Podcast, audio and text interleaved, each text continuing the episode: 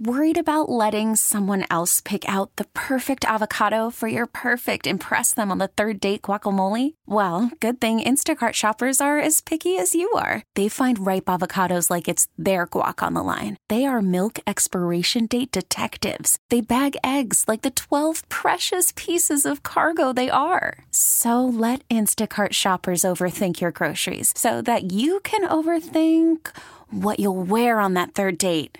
Download the Instacart app to get free delivery on your first three orders while supplies last. Minimum $10 per order, additional term supply. Estate Investor Radio Show, a real estate investment program.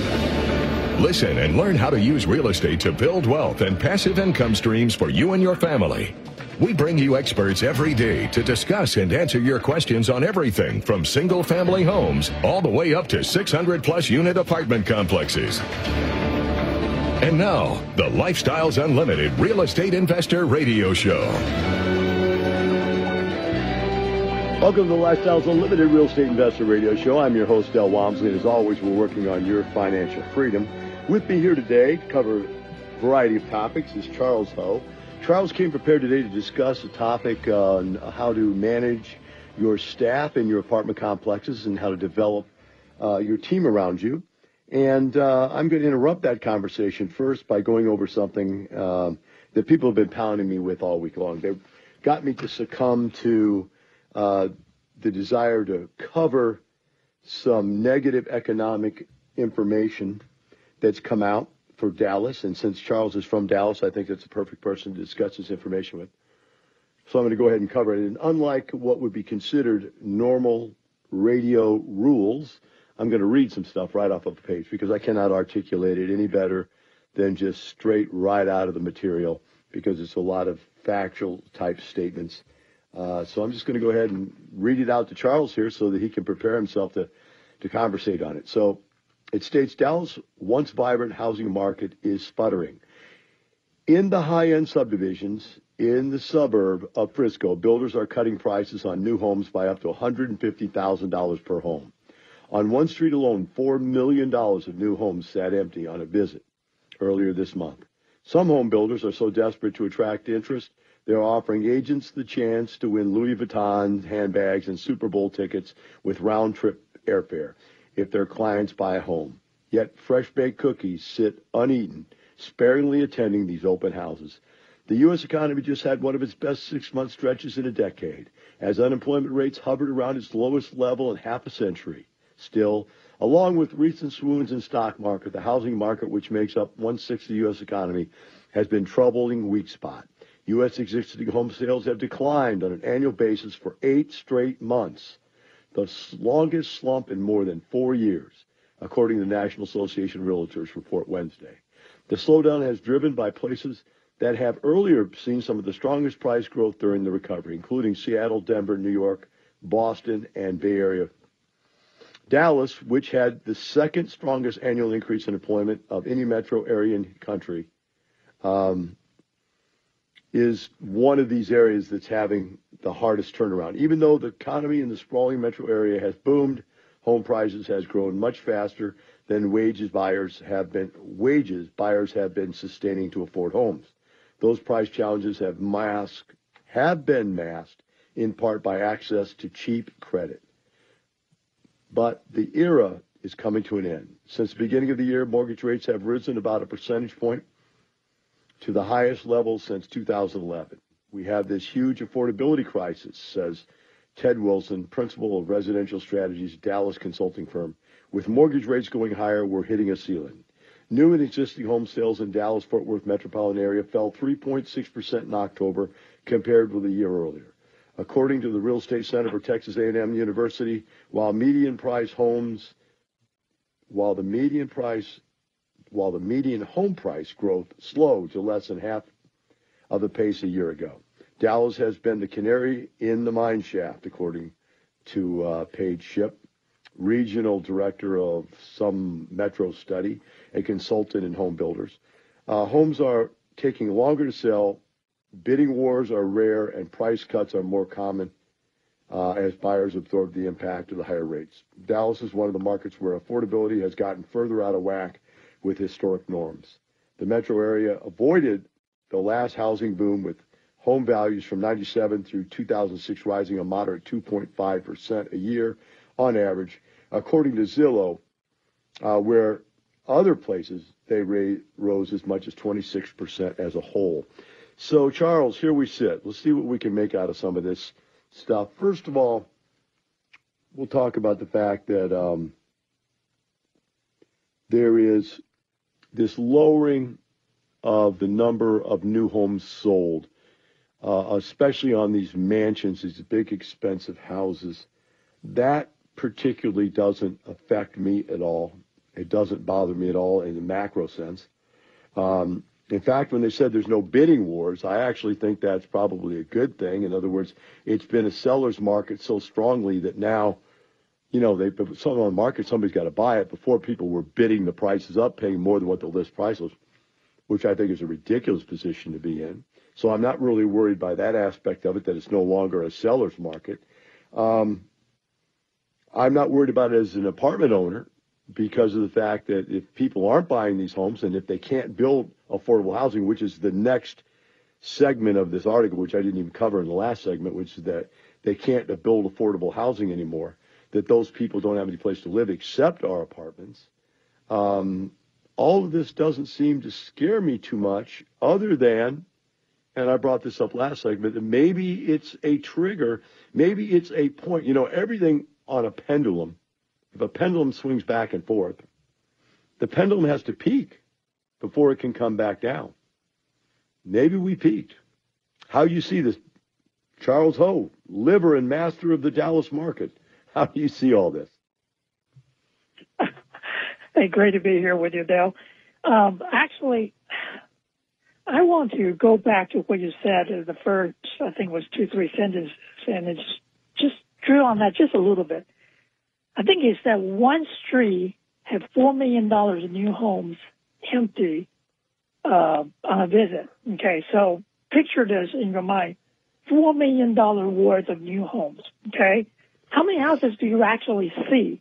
Okay, and then I'm going to go back to about one another sentence before that. The builders are cutting prices by one hundred fifty thousand dollars each. Okay, how expensive does a house have to be to be able to cut $150,000? Are you telling me these houses if cost a million bucks a piece, Charles? Are you are you are you alluding to the fact that this is four houses maybe on that street that cost a million bucks each? Is that what you're saying? There you go. What's the big deal? Four houses on one street in a new subdivision. Very good point. Very very good point. That's a, you, you pulled that one out of your hat. That's a good one. So what else do you see? How else do you read this article? Well, is there anything in it, anything at all interesting, or is it just the natural marketplace of they've just kept building and raising the prices and building the raising the prices, and finally, hey, they've gone too far. Is it is it is it on the is it on the builders and not on the buyers? Is it really a builder problem, not a buyer problem? Well, when you have builders that continue to raise prices, uh, because the demand was there, uh, not because your your costs are truly higher, then eventually you're artificially inflating the price. And at some point, the consumers will come back and say, "Yours is too high. I can't buy," and they will have to make adjust their prices. This just may be as simple as that. Okay, I don't know the the true economic behind on the builder side, but the first thing I I, I got out of this was wait a minute, four or five houses on one street. What is the big deal? Okay. And then from there, the, the writer pulled these numbers from left and right, but it seems like everything is about the last two, three quarters. We haven't seen a larger picture of it at all. And at the same time, Frisco, Plano, Dallas area, these are hot booming markets with hundreds of thousand people moving in on an annual basis.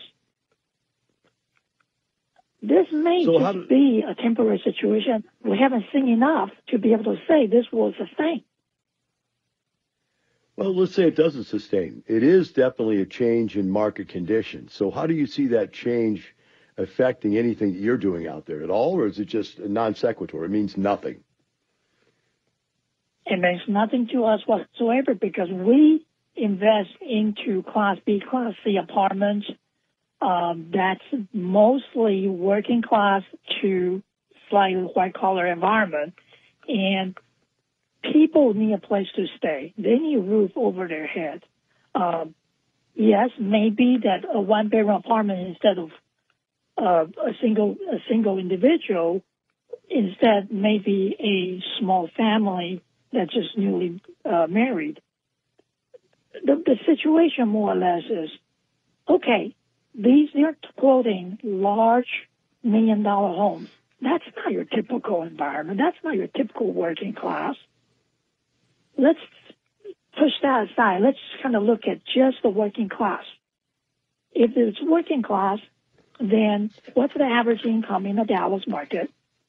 And in Frisco, in Plano, the average medium income medium for households are over ninety thousand dollars each. Okay, ninety thousand in the old way of traditional rule of thumb ninety thousand dollars a year can buy them a two hundred seventy thousand dollar home. If the starter homes are at that price, they can still afford to buy those homes. And more and more uh, new families are dual income nowadays. So that means their income can go even higher. They can buy even more homes. So if you were 95, let's just say we have 50% only instead of multiplied by two, we're saying somewhere around $140,000. 140,000 times three, that is what, $420,000 worth of a home they could afford. Okay. I don't know where this well, hold, article is trying. Well, we'll come back to that because there's more on exactly what you're talking about the median price, the median sales price, and so forth. We'll cover that when we come back. Guys, 877 711 5211. If you want to call and ask Charles myself a question, get on the phone now. We'll be right back. The Lifestyles Unlimited Real Estate Investor Radio Show.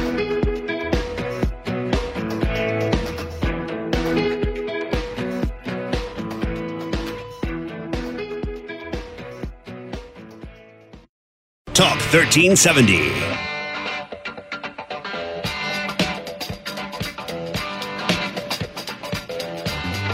Welcome back to Lifestyles Unlimited Real Estate Investor Radio Show. With me here today is Charles Ho out of Dallas. We're discussing uh, this article that came out about how the Dallas housing market on the top end is cratering. So, Charles, I flipped over to the next page and covered this other information that you had sort of shot down to.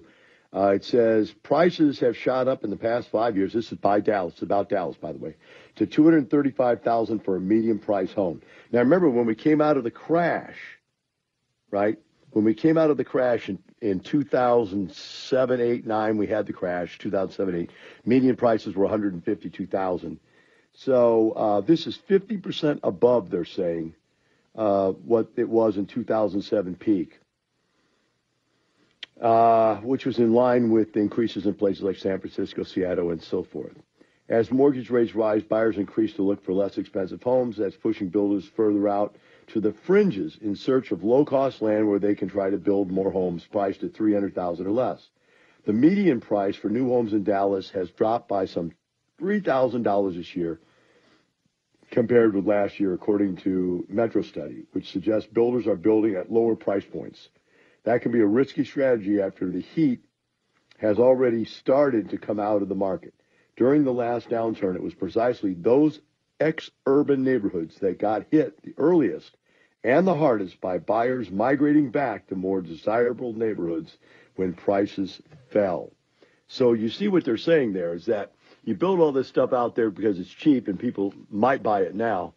But if markets start to fall, that stuff craters because nobody really wants to live out there. They're only living out there because it's the only place they can afford. But if all of a sudden inner city or more desirable areas become open and those prices come down to more affordable pricing, people are going to move into those things and leave all this ex, ex urban neighborhoods to rot. Uh, do you guys have ex-urban neighborhoods out there? I know in Houston we do. We, Houston is like a swamp that goes on forever, and we just keep building at the edges. And you know, right now there's housing all the way from Galveston all the way past Conroe, all the way past Rosenberg. I mean, all the way all the way out now down Highway 59, I-K, I-10, miles and miles and miles, and all the way over to Beaumont on the other side. I mean, Houston is is a, like five counties. Uh, so that means there's all kinds of this ex-urban neighborhood stuff. Uh, what about up there? Do they have that up there, or is it just Plano and that's the end of the world? It stops.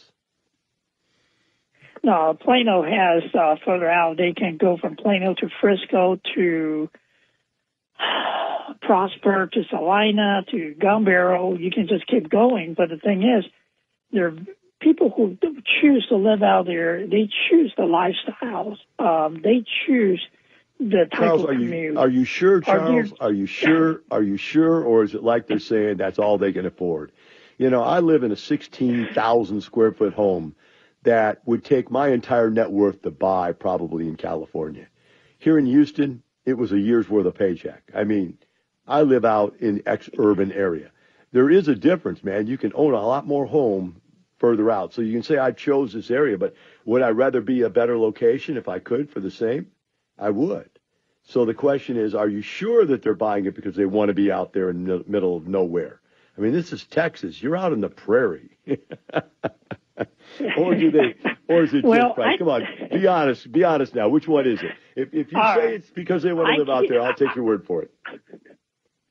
I cannot categorically say everybody's that way, but there's always both sides of the coin, right? There are people who choose to live out there, and then there are people who are forced to live out there. But keep in mind, there are still apartments with rents in the less than a thousand dollars a month in the so-called urban or near downtown areas. So people still have a choice. If they choose to live in apartments and keep that, their uh, rents down, they can still do it. That's still doable.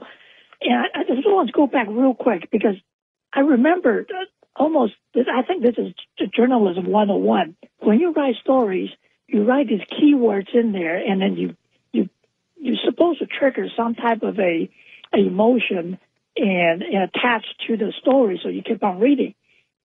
And I think you mentioned houses dropped three thousand dollars this year of a three hundred thousand dollar home.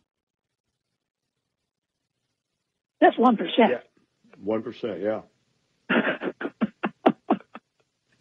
What's the big deal? I think their marketing budget is more than that one percent to sell that You know, I house. think it, you know, Charles. I think it's a big deal to the builders and a big deal to the real estate agents. I don't know. You're you're right. To us, it means nothing at all, and you know, it's just one of those things. So we'll take a short break. We'll be right back with Charles Ho and the Lifestyles Unlimited Real Estate Investment Radio Show. If you call in 877-711-5211, we'll be right back.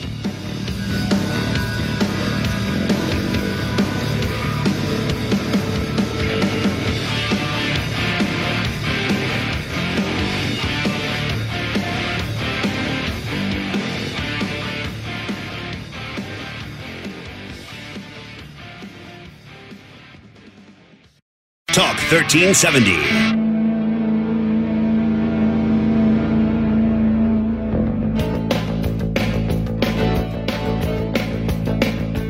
Welcome back to Lifestyles Unlimited a Real Estate Investor Radio Show. With me here today is Charles Ho, multifamily mentor out of the Dallas market.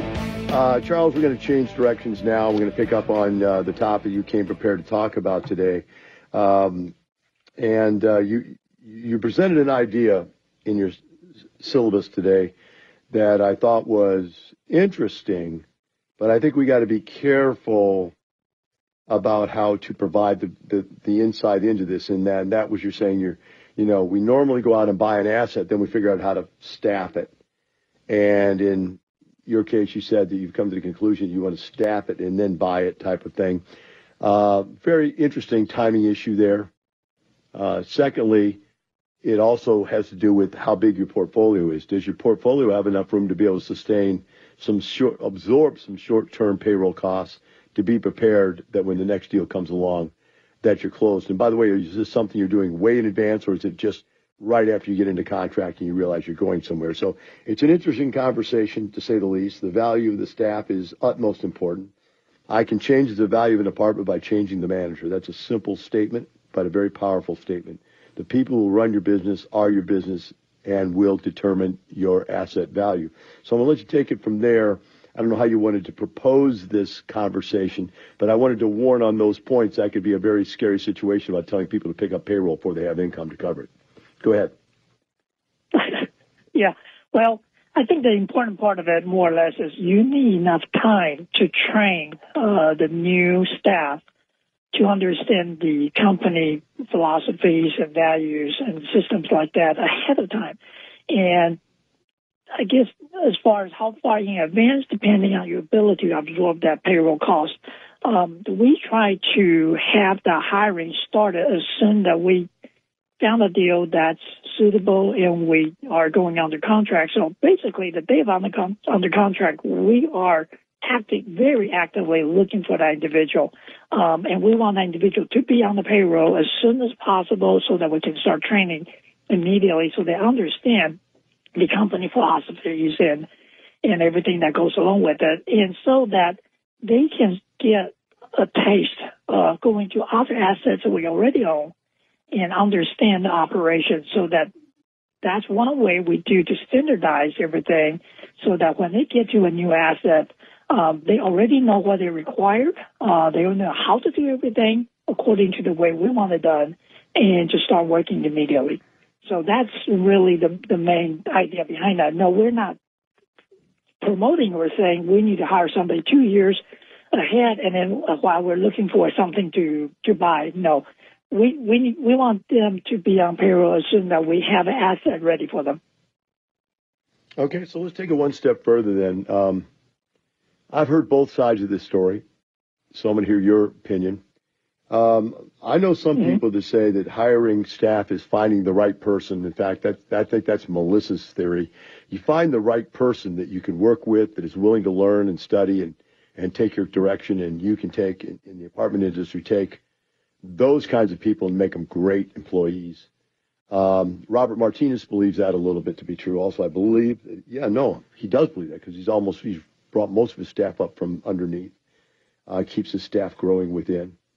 Uh, yet other people are kind of, uh, I think, more John Ridgway-ish, which is let's just go hire people in the industry that have already done it for years. It's, you know, drop and plop into positions, and they should be able to do it. What, what's your opinion on that, Charles? We our experience tells us that we do better based on our philosophy is that we train them from the ground up. Uh, you build a lot of relationship there, and you build a lot of loyalty. Um, and I always say this in the past: if I can steal somebody from somebody else, then that person can be stolen from me just as well, and just as easy. Interesting point. It's a good point. It's kind of like a wife. Would you ever want to marry the girl you cheated on another man with, right? You know, if she'll cheat with you, she'll cheat with somebody else. That's a good point.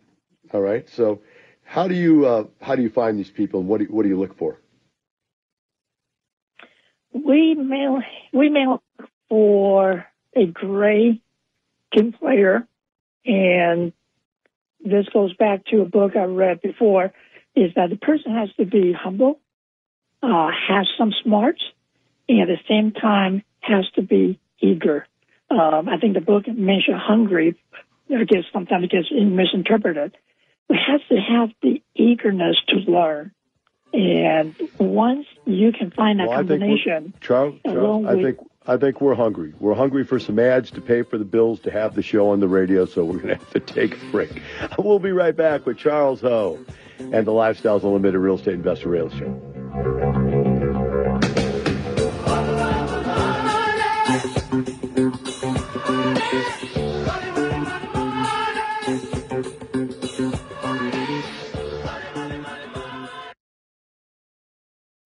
1370.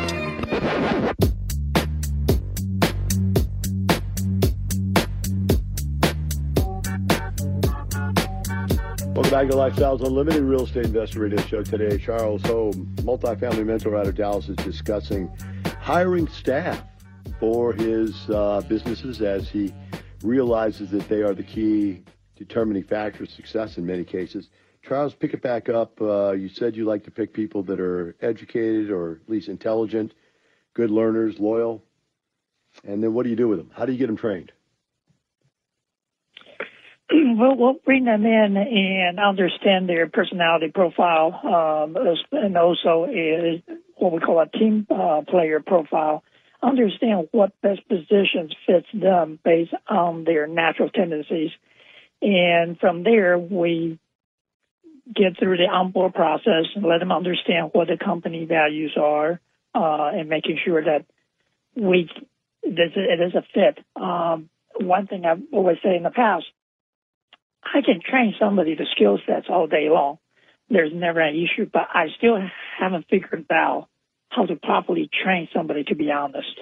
And we have gone through several of those situations in the past, and now it is number one issue for us. If we can't trust the individual, there no matter what I do, it's not going to work out.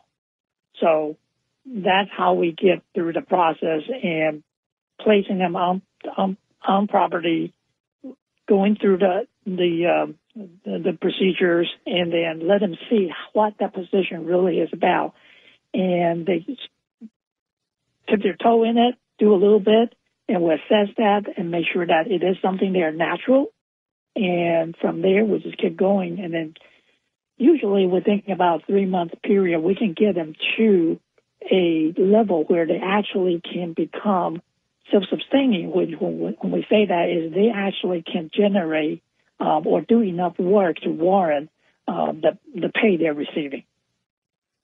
So let's go back to the honesty thing for a second, because I, I like the statement, but I'd like to have a little more rubber to the road in how you ascertain in an individual up front. Uh, do you put them through some honesty tests, throw some dollar bills on the table and leave them there, see if they pick them up or take them home with them, or how do you ascertain someone's honest up front like that? we haven't gotten that far yet, uh, but what we do is we start just having conversations, uh, building relationships. People who typically have an issue in that area are less vulnerable, willing to talk and to be open um, in the conversations, and they will get a little bit more evasive. And when that comes up, you know, they kind of throw us a red flag, and then we kind of just have to dig a little bit deeper. The, if we have to dig really hard, um, that tells us we are onto something, and this may not be a fit. Gotcha. All right, so you, you, you pick these people up and you start bringing them in. You say it's about a four month period before they can actually start to pay for themselves to be there as an employee. What do you do in the interim while you're working with people that uh, are not self supporting, not self uh, producing? We see that as part of the training cost, and at the same time, we we see that as part of the risk. If I have somebody who actually comes in and looks like they're doing a great job, but steals uh, underneath behind the book, then I'm actually better off uh, having somebody who does not steal and take that money that that lost up front become part of the training. It actually works out uh, better for us. You know, just out of curiosity, what? And I ask this question with tongue in cheek because you know, as an as an educator, I hate to ask questions that lead to negative thought processes to people because people are trying to get over this, but it's just too easy. It's set up there to take a shot at it, and it basically, well, what time is it here? I don't know if we have enough time to actually clear this, but I was going to just throw this thought out. Is theft the real high problem? I've not seen theft as a very high problem. Are, are you seeing theft as a high problem from employees, or is that something I've just been lucky on? I mean, I don't say I haven't ever had it. Don't get me wrong, but it just seems to be like the the one thing I haven't had a major problem with. Yeah, we have had that problem. Uh, um, three occasions so far in the, what seven years, and we always review and go back. What did we do wrong? What caused this? And of course, number one thing is when it is a uh, single individual working in the office uh, and no other individual in the office, that tends to to start, um, and that's one. Uh, another is somebody who is not willing to be vulnerable, to be open to you, has tends to have that tendency. Uh, All right, we're going to cut it off right there, Charles. We got to go to break. They're taking us out the back end. We'll be right back with the last segment of Lifestyles Unlimited Real Estate Investor Radio Show.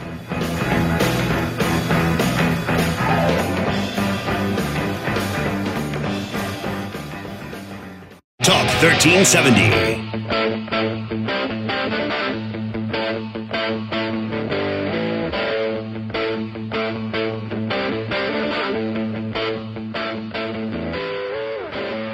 Welcome back to Lifestyles Unlimited Real Estate Investor Radio Show. With me here today is Charles Ho, multifamily mentor out of the Dallas area.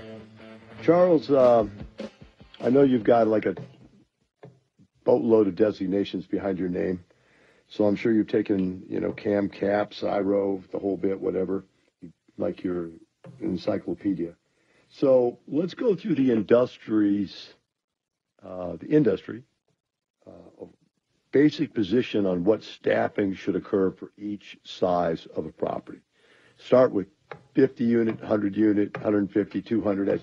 Tell us how you staff up a property. What, what do you see the, the, the, turning points for different types of staffing combinations and, as you look at the size? My experience uh, in the ownership side was 85, 96, uh, 146, 48 and 256 units uh, each. And at 85, that's one person in the office and one maintenance uh, on the outside.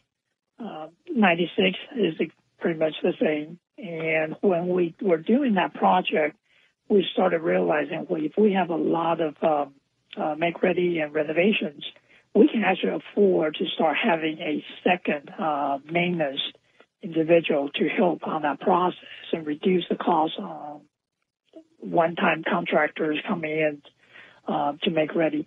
So that's when we started building up uh, our staffing uh, the uh, construction and maintenance side.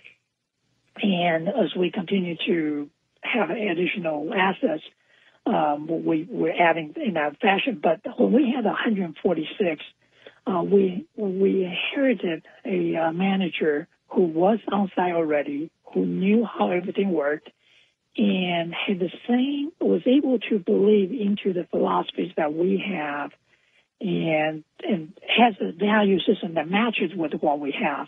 So that was um, a very good combination. And 146, one person in the office, typically consider well, that's a little bit of a stretch but for us, understanding her relationship with the tenant, uh, the resident base, tells us it's perfect uh, because we have over 85% renewal rate on that asset. And even though as we were pushing rents the to the correct market position, um, our residents were so willing to pay because they knew that new owners coming in were taking care of them, were making things um, happen, making repairs. So no matter what the requirements or the requests are, as long as those are reasonable and that's something that we believe we should be doing, uh, we try to meet their needs as well.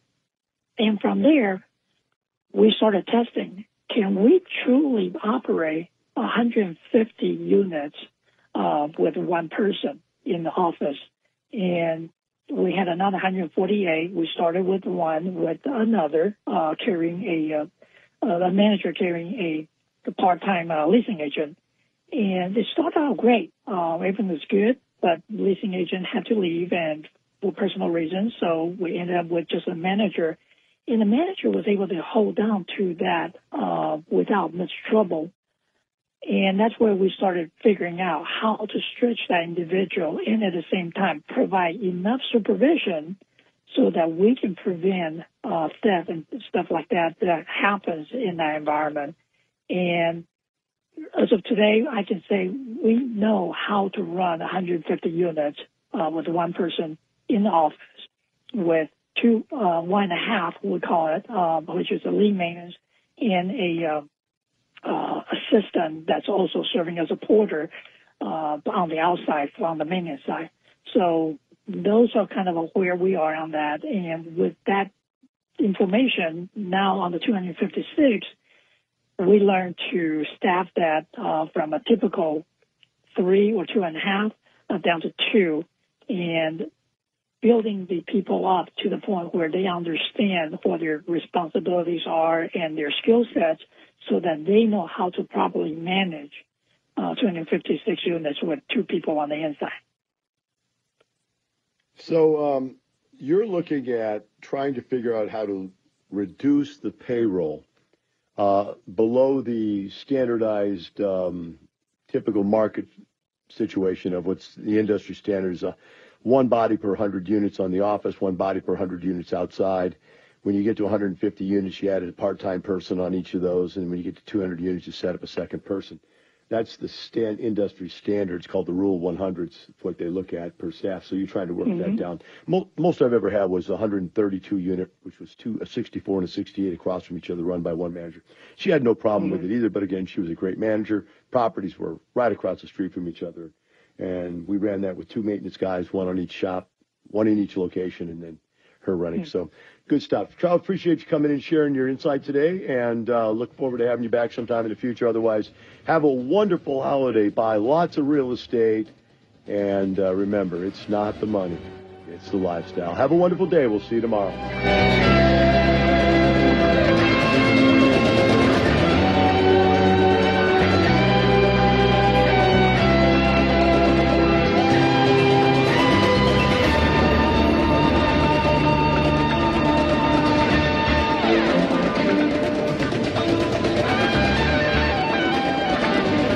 For listening to the Lifestyles Unlimited Real Estate Investor Radio Show. Remember that this show is for entertainment purposes only and should not be construed as legal, investing, or tax advice. Results may vary. Always consult a professional before making any financial decisions. If you'd like to find out more about the mentoring available at Lifestyles Unlimited, please visit them online at lifestylesunlimited.com.